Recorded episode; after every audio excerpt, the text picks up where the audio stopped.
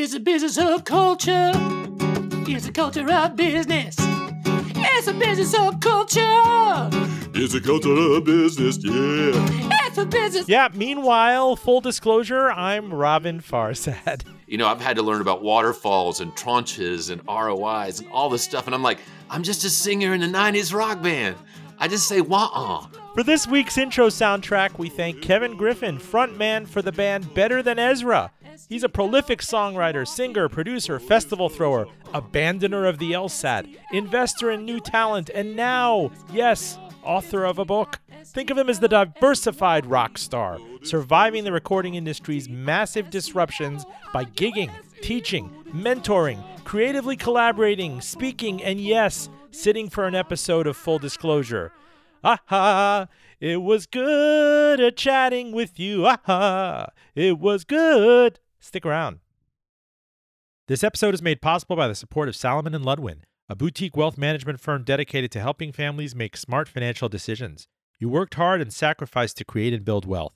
They treat advice given to you with the respect your journey deserves. For over 30 years, Salomon and Ludwin has earned a reputation of trust and confidence, recognized by Barron's as a Hall of Fame advisor. More at salomonludwin.com. Full Disclosure Podcast to NPR, Spotify, and of course, Apple Podcasts. The link is fulldradio.com. You can follow on Twitter, Facebook, and LinkedIn at handle Full D Radio. And a shout out to our listeners on WVTF Radio IQ, Virginia's NPR news station. You can DM me to carry full disclosure on your air. Joining me from his farm slash home recording studio in Franklin, Tennessee, is none other than Kevin Griffin. You might know him as a front man of Better Than Ezra, but he's so much more than that. He's a multi platinum producer, number one songwriter. His songs have been performed and recorded by the likes of Taylor Swift, Sugarland, Dierks Bentley, Blondie Train, Christina Perri, The Beach Boys, Meatloaf. My goodness, the new book is the greatest song Spark Creativity, Ignite Your Career, and Transform Your Life. And I think it's so important because it's about longevity in a very disrupted industry, as you know, with our Throughline series with Nada Surf, with Silver Sun Pickups, and Camper Van Beethoven. Sir, how are you? Brother, it's so good to be on the show. I'm a fan of the show. I'm a fan of you, and so uh, I'm kind of a, a, little nervous. I've got it. Are you fright. kidding? I, am nervous on this other end. There's so many, so many readers and listeners who checked in and said that you inspire them and continue to inspire them. Your talks. I mean, you've been brought in for Disney and Nike and everybody to talk about what you've done. Now, I want to, I want you to take me back to college graduation. You're an LSU grad. Yes. Because I think so much happens in our minds in that inception when you have this, you know, when when you come of age, actually you're delivered into the new world. I'm taking time stamping this into the mid to late 80s. You're thinking you're going to become what? A lawyer or a Hollywood agent? Walk me back. It was 1989. Uh, I was graduating from Louisiana State University uh, with an English major and a, and a minor in political science. Um, I'd always played music. Better Than Ezra was was a band. We were playing fraternity parties, and we were doing that famous SEC college circuit from Oxford, Mississippi, and Baton Rouge, and Tuscaloosa, and Athens, Georgia, and we were doing great. But you know, I didn't have that singular vision that I'm doing music. I always I always had one foot in college. I loved uh, I loved school. And so mm. I thought I might go to law school. I, I, took my LSAT, you know, and I got accepted to I got accepted to like Georgetown. I didn't get into UVA. I, wow. I, I, got accepted to all the schools right underneath. I got Tulane, Boston University, but not Boston College. And so I knew that my score was good for three years. So I gave myself three years to get back in the van with Better Than Ezra and just grind it out. And then three years went by and the LSAT was no longer uh, good and uh, rock and roll took over. But yes, there was a stint in LA at, at CAA under Mike Ovitz, hustling and, and being hazed there. Was and, it like so? Was it like swimming with sharks? It was everything. All the stereotypical, the images, swimming with sharks, uh, Kevin Spacey. Yes, it was. I was there in that beautiful I.M. building right in Beverly Hills with Fred Specktor and Mike Ovitz. And, uh, you know, I was in my four cylinder beat up GMC Jimmy truck you know, ferrying scripts all around LA, you know, knocking on Julia Roberts' door and handing her scripts. And it was just a, it was a crazy grind. But uh, what I realized at the end of it was that, wow, I want to hire an agent. I don't want to be an agent. And so that's when I went back to the band and stayed in stayed in West Hollywood and recorded the first album that would become Better Than Ezra's multi-platinum record. And it was recorded in a in an apartment on Flores Street, right off Beverly Boulevard. And then a year later, we hired uh, William Morris to be our agent. So everything kind of conspired together. But yeah, so LSU launched me. But there were times in my career when we got dropped when I, I flirted back with going back to school. But but here I am. You know, I still have an unopened LSAT repair kit. I'm supposed to go back to my 25th college reunion. Uh, prepare, preparation kit. I never could quite open it. It's still in locker. I wonder if I could get something for it on eBay. But just to timestamp again for you, yeah. 1989. This might be too much information, Kevin. It's when I was bar mitzvahed and I was ready to take those bar mitzvah winnings, $18 at a time, to Camelot Music in the Aventura Mall and to clean them out of every Yes CD that they had. And I think back on that era because – gosh, can you imagine that we shelled out $18 for compact discs, oftentimes with one or two tracks that were worthwhile? Or got sucked into the Columbia Records Club. That's right. What's amazing is I have I have people come up and go, "Man, you were one of my 13 CDs I got for a penny." Remember that 13 CDs? That's and once right. they had you, brother, it was it was indentured servitude. yes, Claire. You couldn't you know, get out. I, I, I, think if I went back to my childhood home, that there would just be a stack of eight tracks and cassettes with my name on it and a massive bill to Columbia House. Well, I want to ask you about the first time you witnessed Napster. I remember I was oh, working oh, yeah. at a magazine at the turn of the century in 2000, and, and, there's that moment where everybody stays late and they're like, "Holy crap, this is a gee whiz moment!" Like with Chat GPT right now, or with yeah. when you first discovered Netscape in 1994 or something. This is big. And I think about that right now and all the lime wires and everything that have since come and gone in Kazaa.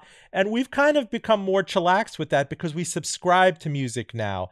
But I feel guilty about that because I don't know if if my beloved artists are getting compensated for this. And you've been outspoken on this. I understand you're also a, you know, you're a writer in residence at NYU's Clive Davis School of Music. And you get asked to comment on compensation all the time. Where where's your head on this?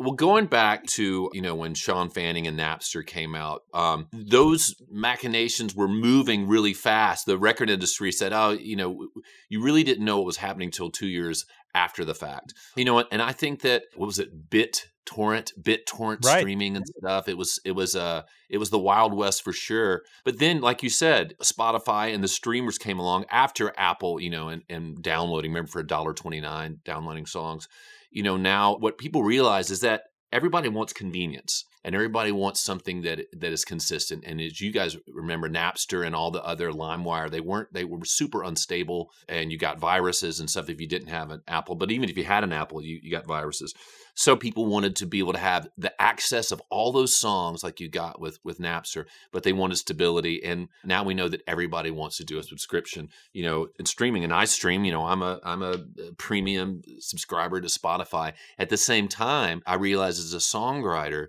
that the streamers and I really can't fault them, but, but right now, what they pay for the songwriting side to the songwriter is just criminally is a, is a, is a strong word, but it's just abysmally low. Uh, mm. So if you can think of uh, uh, for every dollar that comes in, you know, for a song with streaming, um, half of that goes to the master use. And what the streamers, Spotify, Apple, are paying for the master use or the, or the physical recording is equitable to what it used to be in the 90s. And guess that goes to the labels. The reason that happens is because the labels own a big chunk of Spotify and stuff. So that makes sense. But on the songwriting side, when the streamers started, there was no copyright law controlling or dealing with how to pay songwriters. So who was it left to? The streamers. And they decided, well, we'll pay the songwriters. And not surprisingly, it's 0.000001 per stream. There's been a lot of movement in the past couple years with the MMA, which is the Music Modernization Act, which was a bipartisan bill to start to address the inequity uh, of what songwriters are being paid in the streaming world. And it's going to change. You know, David Israelite is doing some amazing things. So I'm super optimistic. Um, right now, though, if you're just making your living on songwriting alone and not having huge radio hits, it's tough going. But if you own your master too, like a lot of young artists who are just crushing, you know, because of TikTok and stuff, it can still be a lucrative time. So while it's famine on one hand for the old school songwriter, it's feast for the young guy who's making beats and making songs on his laptop with GarageBand or Logic or Ableton. So there, what I've found, and this is a long-winded answer, is that you know through all these innovations in technology, and I'm sure a new one's coming, that you just got to stay nimble and you got to figure out, okay, how there's always going to be income streams. Now instead of just a few like it used to be in the 90s and prior it's hundreds and thousands and you have to know how to aggregate that and it can be done but it's always a moving target and you got to just get ready for what's next full disclosure i'm robin farzad you're listening to kevin griffin you probably know him as the frontman from better than ezra but he's also author of the greatest song brand new book spark creativity ignite your career and transform your life gosh that's a tall order that's a really tall order. Your songs have been performed and recorded by the likes of Taylor Swift, Blondie, Train, Christina Perri. I got to ask you, though, to take it back to another point of comparison when I have these conversations. I'm a freshman in college in 1994, and I remember being in the basement of a, uh, you know, effectively a frat house and yeah. th- they had a JVC 200 CD carousel with all of the CD jackets up on the oh, wall yeah. with numbers on them. And I remember as a freshman being like, if I get good grades, I'm going to buy me one of these when I graduate. And that hold amazing. that thought because here we are 30 years later, and this is the headline from Billboard. US vinyl album sales rise for 17th straight year. 43% of all albums sold in the US in 2022 were vinyl LPs led by Taylor Swift's Midnights. How did that happen? I tell you, what I love is that people want that experience. You know, I grew up getting an album, a physical album, opening the gatefold, and it wasn't just the music, but it was the liner notes that may have been written by David Fricke, but it was also the artwork. You know, Hipgnosis did all the Pink Floyd and all the Yes uh, album covers. Yes and Roger right. Dean, who was you know whose later work was later used in Avatar. You know, so I think a whole new generation is discovering that physical album that it's not just the music, but it's the artwork and the whole vision that the artist has is something that's really cool and tangible. You know. And so I think it's I think it's great that albums are back, vinyls back, that you know putting the the album on the turntable and turning it on and, and having to actually pay attention you know and, and flipping the album and stuff. So it's not surprising. I'm actually surprised that it's been this kind of a renaissance of the vinyl album but it's very cool. And now we put everything all our albums out on vinyl. You know i grew up with you know colored vinyl. I remember that even that laser etching that was state of the art and That's Styx right. did that for uh what was it the the album? It was right before the one mr roboto. The fall from grace. There's always like a creative peak and then the fall from grace. Of course for Styx that right. was mr roboto but before that they were the they were the uh they were the kilroy Hey, go ahead. Gilroy. the best, by the way, just an aside, a little tangent. The best behind the music. Remember the VH1 series Behind the Music, which you can watch on YouTube. That's right. I think Tommy was talking about cocaine. Yeah, Tommy was like cocaine. the pinnacle is the Styx behind the music, and and it's Tommy Shaw saying it was the day of rock and roll. They played right after Ted Nugent in Dallas, Texas in the early 80s and they had to do a 20 minute monologue soliloquy of uh, Dennis DeYoung's Kilroy, and then it cuts oh, to God. Tommy. Then it cuts to, and it shows in the in the crew says they were throwing shit at the band. It was havoc. It was terrible. And then it cuts deadpan to Tommy Shaw. That's when I started doing cocaine. yeah, that, I remember that. It was so deadpan. It was a, it was a moment that was it was akin to to cocaine's a hell of a drug on Charlie Murphy's True Hollywood Stories. it's up, right up there. You know, with all all of these references. But here's the deal. So you loved that inside baseball stuff, and yesterday I'm driving on 95, long drive in the Mid Atlantic, and I discovered this is a little bit neither here nor there. The Def Leppard Pod. All right, for a true Def Leppard fan, they actually these guys is a couple of guys I think in Ireland and in uh, the UK, one's in Scotland. They connect over Riverside or something, and they intimately dissect every track on this episode of 1981's High and Dry. It's so inside baseball. It's so wonderful, and it's seamlessly streamed from my iPhone to my car stereo from my 2012 Japanese family sedan. And I felt like a billionaire. But knowing we were going to have this interview today, I also felt guilty because it's too seamless, it's too frictionless. And I went back and listened to a ton of Def Leppard and various podcasts and artists like Yes and Spoon, Right. and went back and listened to your entire library with Better Than Ezra and everyone else. And I again God felt guilty that the trade off of convenience versus compensation. There has to be a better way. And I was wondering at what point did the artists were they not able to cry bloody foul and bloody murder? At the turn of the century with the iTunes store, it was at least 99 cents or a buck 29 a track. And now it's pennies per thousands of streams. Well, what happened is, you know, we touched a little on it. The last Copyright Act was the 1972 Copyright Act. Digital didn't exist. You know, so when the streamers decided what will they pay the songwriters, not surprisingly, they said nothing basically, and come and get us. It's going to be a long road getting songwriters, you know, parity to where the master is. But you know, I'm optimistic. There's people doing amazing work. You know, but talking about you know the guilt of uh, you know, the convenience what all of it tells me and i think this is kind of you know again i'm a, i'm an optimist. What what it all tells me is that you know streaming the quality of streaming the compression the quality the actual quality of the sound sonically is isn't very good. You know and our ears are so used to listening to mp3s and not the quality like C- the high water mark for most people listening to music were cds in the 90s Hmm. you know even though that was what the streaming rate was 14.1 um, and then there you know the high def things but what it tells you is that people want convenience and the actual quality of the song isn't the currency that matters. What it is it's the actual song. So what it tells me is that through all the bs through all the changes the streaming and the bittorrent streaming and napster and stuff the one thing that resonates with people that makes them stream somebody on tiktok and stuff is the song. So there's through all of it there's the power of a great song that melody that thing that pulls you in and that is just undeniable and look we may be having another conversation in a couple of years when when AI starts writing hits on its own. Then then Jesus Christ, then we're all screwed. But right now, as a songwriter, I'm like, you know what? Through all the challenges, I can still write this great song. Now, maybe I'm not going to make much money from Spotify, but that song is going to be used in a huge new movie. And I'm going to get paid really well for the sync rights or the synchronization rights.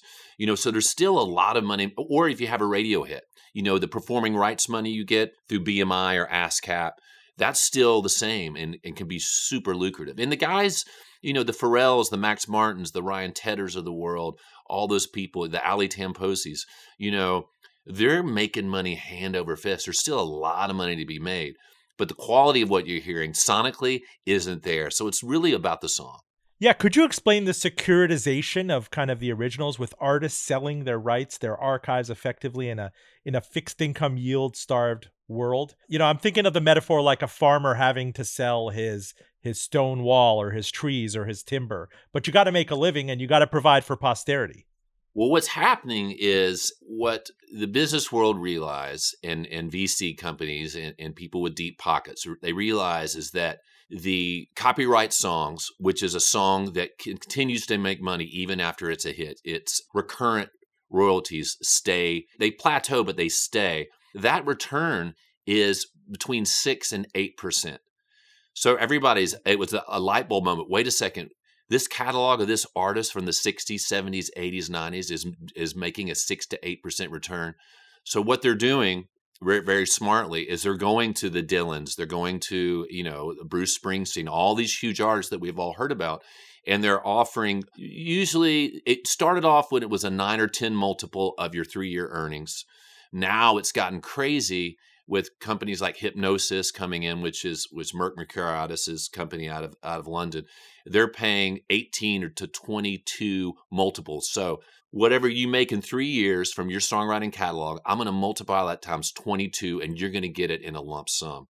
And why it's so attractive to a songwriter who doesn't really need the money, their team will say, Sting, Kevin, you're making this many millions of dollars. It's going to get taxed. A, a, catalog sale gets taxed at corporate gains. So you're only going to pay 20% tax on this catalog Wow. sale. You're going to be able to put this money to work and versus betting on yourself for 22 years that some other new thing AI doesn't come and further erode your songwriting royalties and you got to pay taxes at 41% or more on this catalog income it, it is it, the argument I remember, you know, I sold a little bit of my catalog from the mid 90s. The argument that my lawyer and my accountants that made that finally, because I didn't want to do it, I didn't need the money. My accountant said, I'm not going to commission. You have to do this. This is a no brainer. You know, they were literally crying to me. So it's a really compelling time for songwriters who like, wow, the, the time value of money. I can put that money away, only pay 20%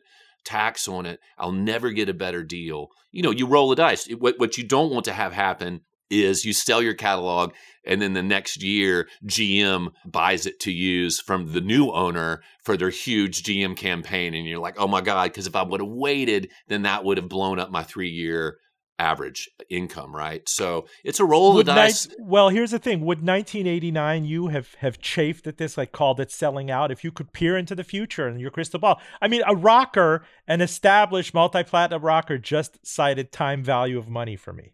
I told you, brother. I've always I've always been a, a, entrepreneur and a businessman too. and here's here's what I found out. What I found out is that so many of the great musicians that you love, whether it's Paul McCartney or, or Mellencamp or Beyonce, I tell you what they're known for in addition to, to great musical talent, business talent.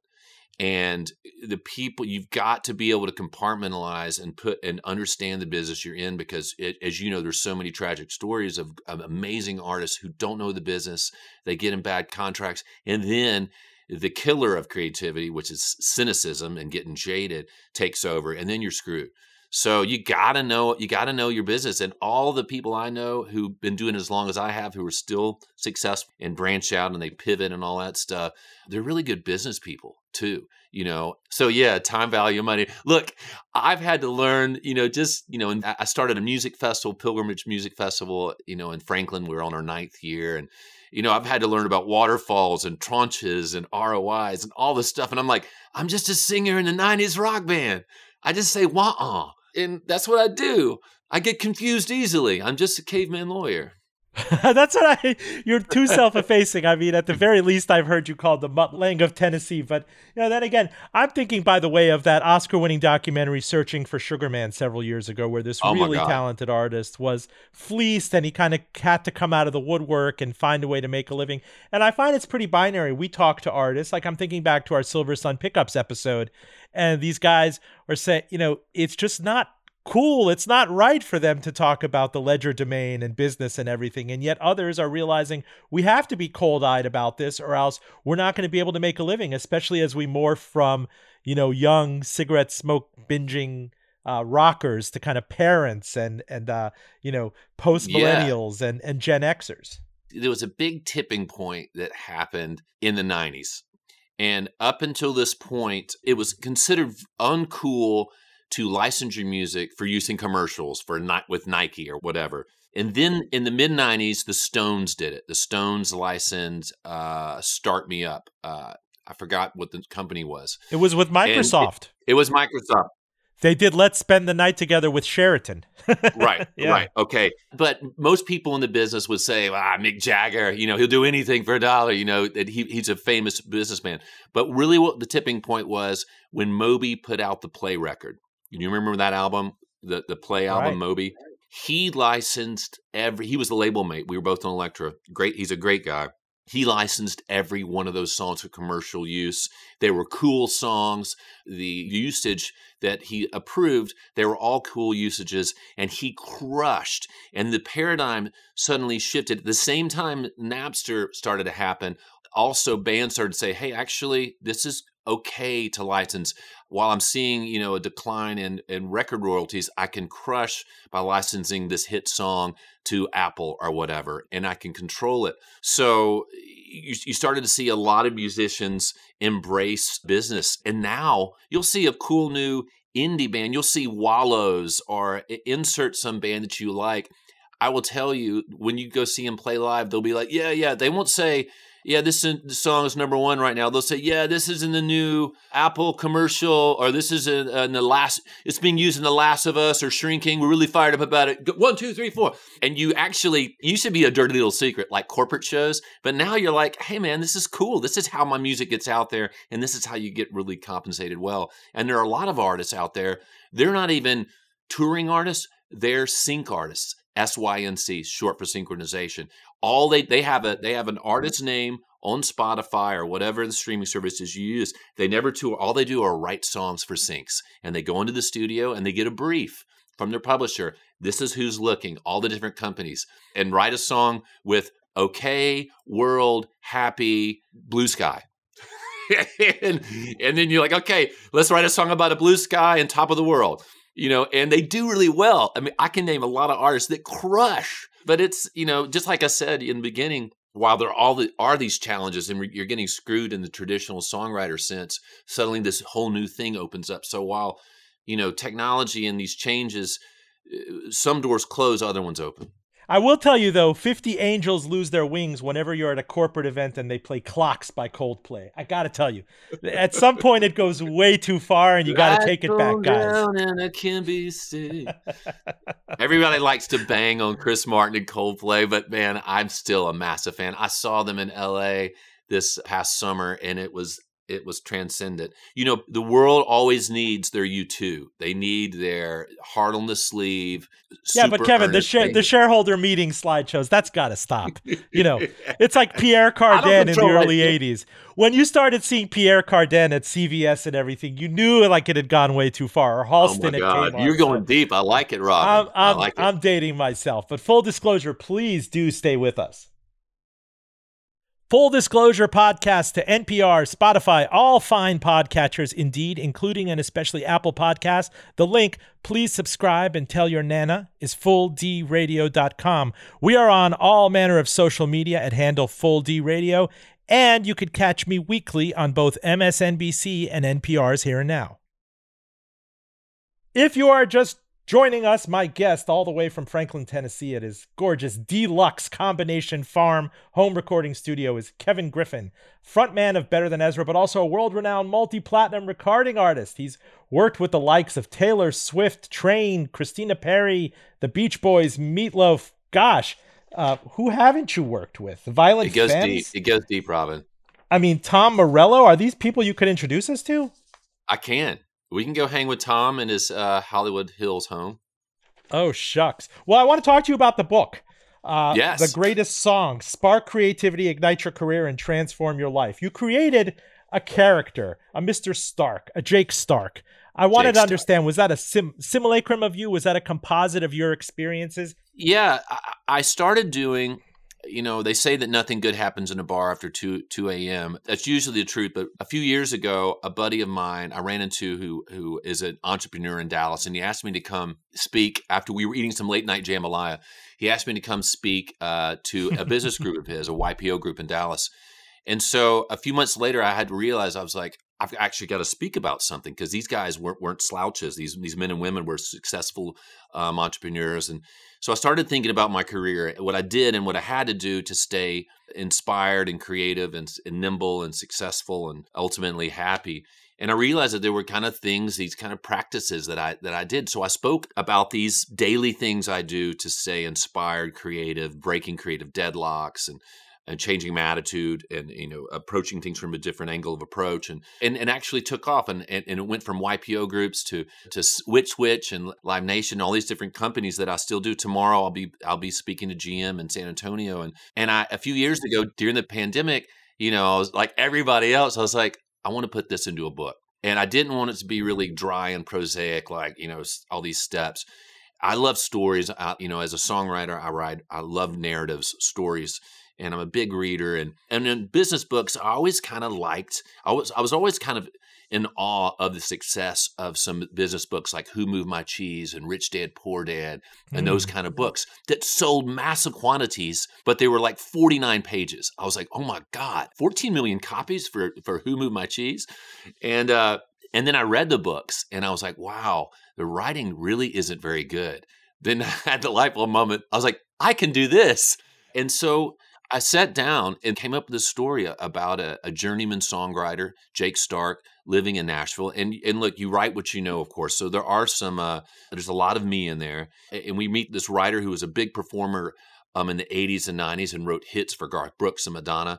But we meet him when he's dropped from his longtime publisher. And then he meets in the same week this enigmatic billionaire, Sir Daniel Smith Daniels, who has made a lot of waves in the music world in Nashville with his Frank Gehry designed uh, publishing house smack dab amongst the, the, the right. small craftsman houses, Music Row. And he agrees to write with these five different writers who are just crushing it in pop and country and hip hop. And they demonstrate to him these five different tools that I first spoke about six years ago at this meeting in Dallas, but now have turned into this thing. And what I realized is that while there's just and i you know i look at different books and different authors and they're just really kind of talking about these truths that you stumble upon if you're if you're kind of aware that will keep you going in business and life and business but also your personal life.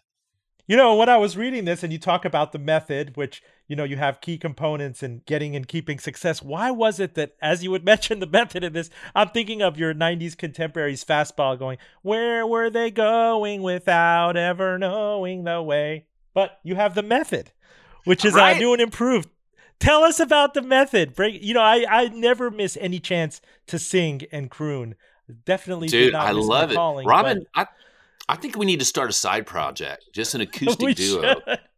Yeah, that that and my Persian that and my Persian restaurant. Yeah, I'll, I'll bring it to see, that. See, that's a whole demographic I haven't tapped into. The whole Persian thing. See, you can be there. you um, can call me the Persian version. But tell me about the method so it's really that five things are uh, creative collaboration mm-hmm. filling the well which, which, is my word for continuing education to that as you go through your career and your life it, you know continued education can't be a passive thing. It has to have intent. And i talk about the tools to continue that the third thing is changing your attitude, which isn't how your parents or your coach may have said you got to change your attitude, but it's attitude as it's used in aviation. And there's a story in the book about Jake Stark, our protagonist, goes up in an airplane with this famous, he's like the Sam Elliott of Nashville, guy named Shane Sawyer. He's always wearing a Tennessee tuxedo, which is denim head to toe. But attitude in aviation is your orientation as opposed to altitude, which is your height above the earth. Attitude is your orientation to the earth. Specifically, when you're landing a plane, is your nose up, as your as your, your tail down, are you yawing to the left or right? And it's really when your your angle of approach when you're trying to land a plane. And I took that changing attitude to how do you change your attitude or how do you change your angle of approach when you have a creative deadlock? We all have a normal way of doing something in business, whatever it is we do daily, but a lot of times that isn't working. So changing your attitude is how do I change the way I'm approaching this thing that's kind of I can't get my head around. So I talk about in the book in musical terms how you can re-engineer or take apart something a great idea and reverse engineer rather something that is great, like a song or a product. So, creative collaboration, filling the well, changing your attitude. The fourth is leaving your comfort zone, which is as uh, you know, when you leave your comfort zone, you enter growth zones and opportunities. And uh, a song is written in a in a state of undress on a pontoon boat in Old Hickory mm. Lake. That's to illustrate that, and it's fun. And the fifth thing is something I call, and it's the most important thing, and this is illustrated by this uh, by Sir Daniel Smith Daniels. And you got to listen to the audiobook. I've just done the audiobook. I do all the voices. And Daniel Smith Daniels has a clipped British accent. And uh, but Daniel is a genius. He created a supply chain algorithm that got him knighted at the tender age of 26 and he's used that method in music and other things in his career. And he illustrates with Jake something that I call Dare to Be Stupid. And it's really the idea that you're Sir Kenneth Robinson, a famous educator who has one of the highest watched uh, TED Talks, he said that you'll never come up with anything truly groundbreaking unless you're prepared to fail. And in every collaboration, the songwriting collaboration that I'm in, you have to create an environment where big ideas, crazy lyrics, crazy chord progressions, or whatever the business you're in, big ideas are encouraged and failure isn't stigmatized. So you're in it when you work, whether it's in music or business or whatever it is, you have to not second guess yourself. And then I go on to sh- show all these examples of people who don't second guess themselves, who throw it against the wall until it sticks. And that's when you get something truly amazing. So, those are the five things it's creative collaboration, filling the well, which is continuing education. Three is changing your attitude, approaching tasks or creative deadlocks from a different approach, leaving your comfort zone, and daring to be stupid, or, or as I say, daring to suck. I got to ask you, as an investor who's diversification minded, and since you've already used time value of money, anything is game, sir. Do you actually walk to your mailbox, like on some farm hillside, and get different checks, various different revenue streams coming in, and then walk back to your big double door and say, I'm diversified? You know what? I there was a time that I wished I was Chris Martin from Coldplay, or I was in Mm. some band that was huge, that was always huge, that never got dropped. Green Day, Coldplay, insert your favorite band. But I wasn't in that. You know, better than Ezra. We had our, you know, look, we're going out on tour this summer with Train. We're playing amphitheaters, but we also got dropped after our first six years, and we've had an up and down career. And, and at some point, I had this guy that it was Meatloaf's manager, Allen Kovac. He's a famous guy. He he managed Meatloaf, Blondie, the Bee Gees, and he said one day to me, he goes, "Kevin, look at everything I got." He was not a shy or modest guy. He goes, "Look at all I got, Kevin," and he started reeling up real estate investments, management, all these things. He goes, "You just got better than Ezra," and I realized at that point, I love my band better than Ezra, but if I want to do the things I want to do in my life, and I was always th- just that kind of guy. I had to diversify and I had to have different irons in the fire. And that's really what this book is about. It's about pivoting and always challenging and staying nimble.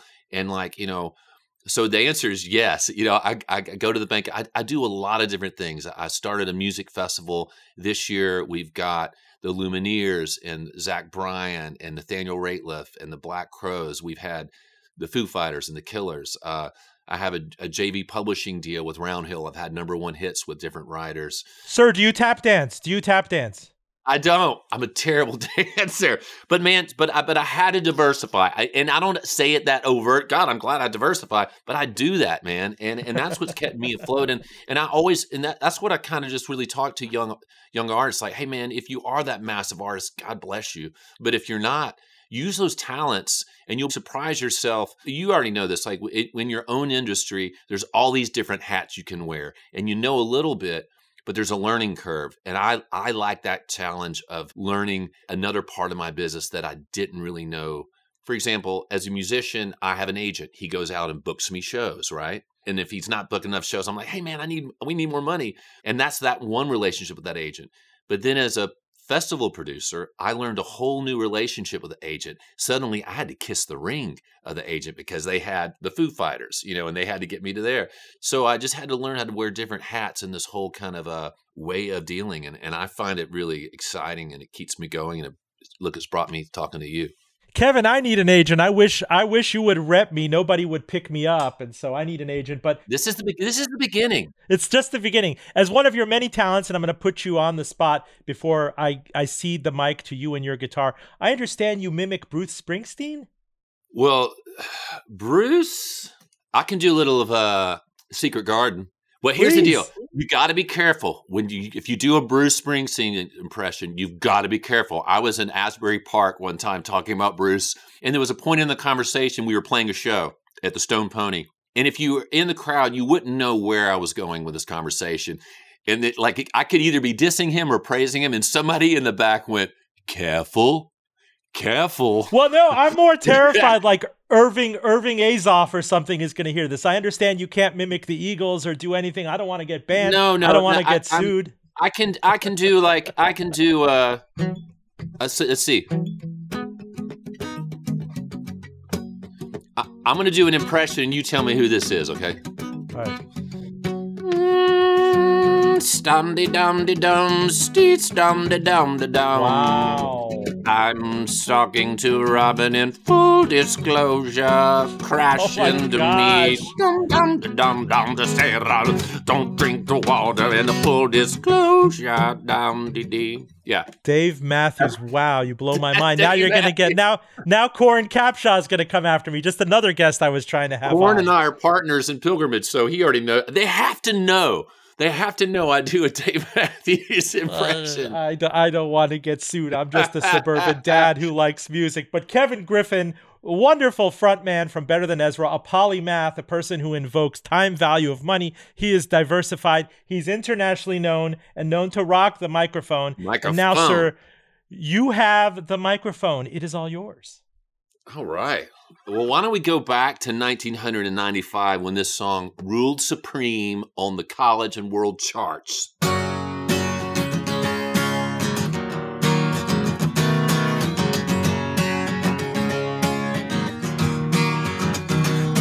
Looking around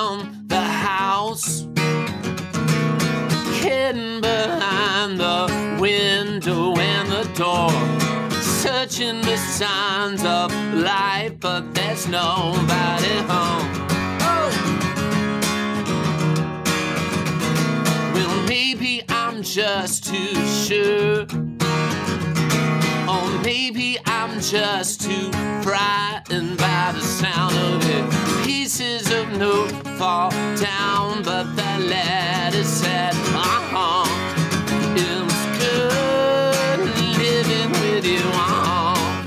It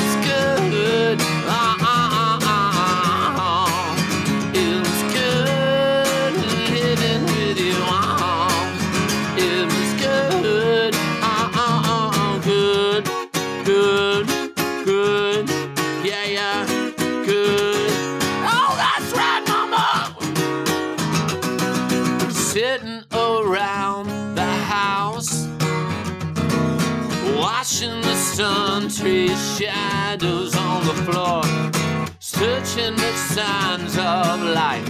There's nobody home. You can sing along, Roben. Maybe I'll call or write you a letter. Maybe we'll see on the 4th of July. But I'm not too sure, and I'm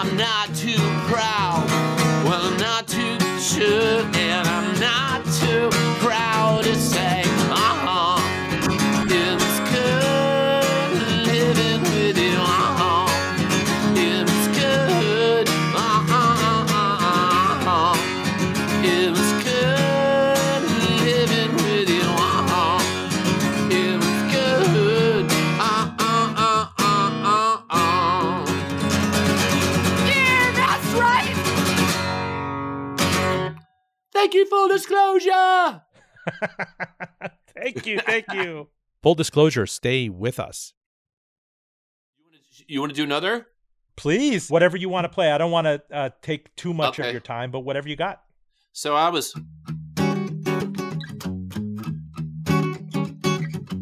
When I was doing my due diligence on you, I was like, I did, I dig, I dig the full disclosure music, but I came up with my own theme song. Please. It's a business of culture. It's a culture of business. It's a business of culture. It's a culture of business, yeah. It's a business of culture. It's a culture of business. It's a business of culture. And the cultural business is full disclosure. Disclosure. It's full, D I S T L O S U R E. full disclosure. Uh. D I S T L O R U S E. Full disclosure. It's a full, full, full, full, full, full, full disclosure. Uh, oh gosh, I got to give you at least twenty cents a stream for that. Oh my gosh, Claire, You're we got to buy We the can- rights. No, it's yours. You know what they say? Write a word, get a third. We're three. We're three way song. We're three way. Love it. Did I get D I S C L O S U R E? Even if you did it, it's so per. I, I've I've arrived. I'm self actualized. What do I need? Thank you. Uh, I can do one more song if you want. Please, sir. Um, all right, this is the first song that I wrote. I collaborated with another artist. It kind of became a hit, and it was uh, it was 2005. It was right before Katrina hit New Orleans, and I had this young artist. He was 18 years old at the time. A guy named Howie Day. And he came to my studio. And just to clarify, you grew up. You grew up in New Orleans. You were born in Atlanta, but you grew up in New Orleans. I was New born in Atlanta, grew up in New Orleans and Monroe, Yes. Louisiana. Yeah. And uh, so this is a song we wrote, and this was really inspired by "Secret Garden" by Bruce Springsteen. It was the way, Wow. it was the guitar part. So I kind of took this kind of idea of a guitar part and wrote this song with Howie Day.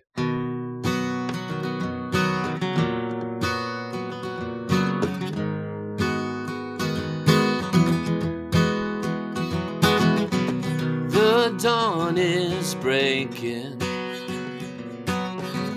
a light shining through. You're barely waking, and I'm tangled up in you. Yeah.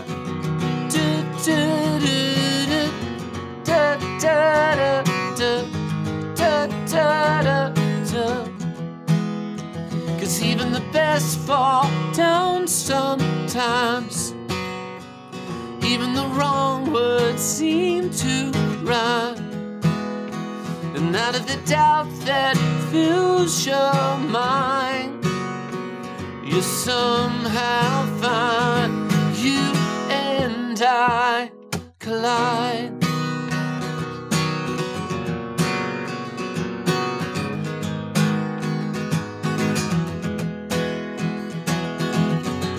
I'm open, you're close. Where I follow, you go. I found I'm scared to know I'm always on your mind. Cause even the best fall down sometimes. Even the stars refuse to shine. That fills your mind, you somehow find you and I collide.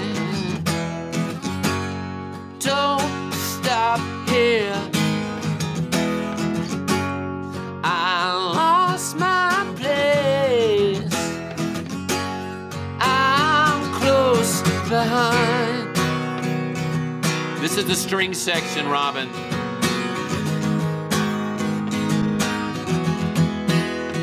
Cause even the best fall down sometimes. Even the stars refuse to shine. And out of the doubt that fills your mind, you somehow find